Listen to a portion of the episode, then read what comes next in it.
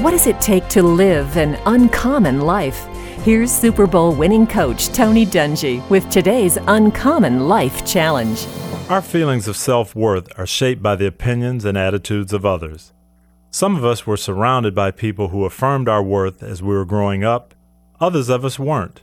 But all of us have been affected at some point by thoughtless words and hurtful actions. Those words and actions color how we see ourselves, and no matter how much we've heard about God's love, we sometimes struggle to believe that we can actually experience that kind of love.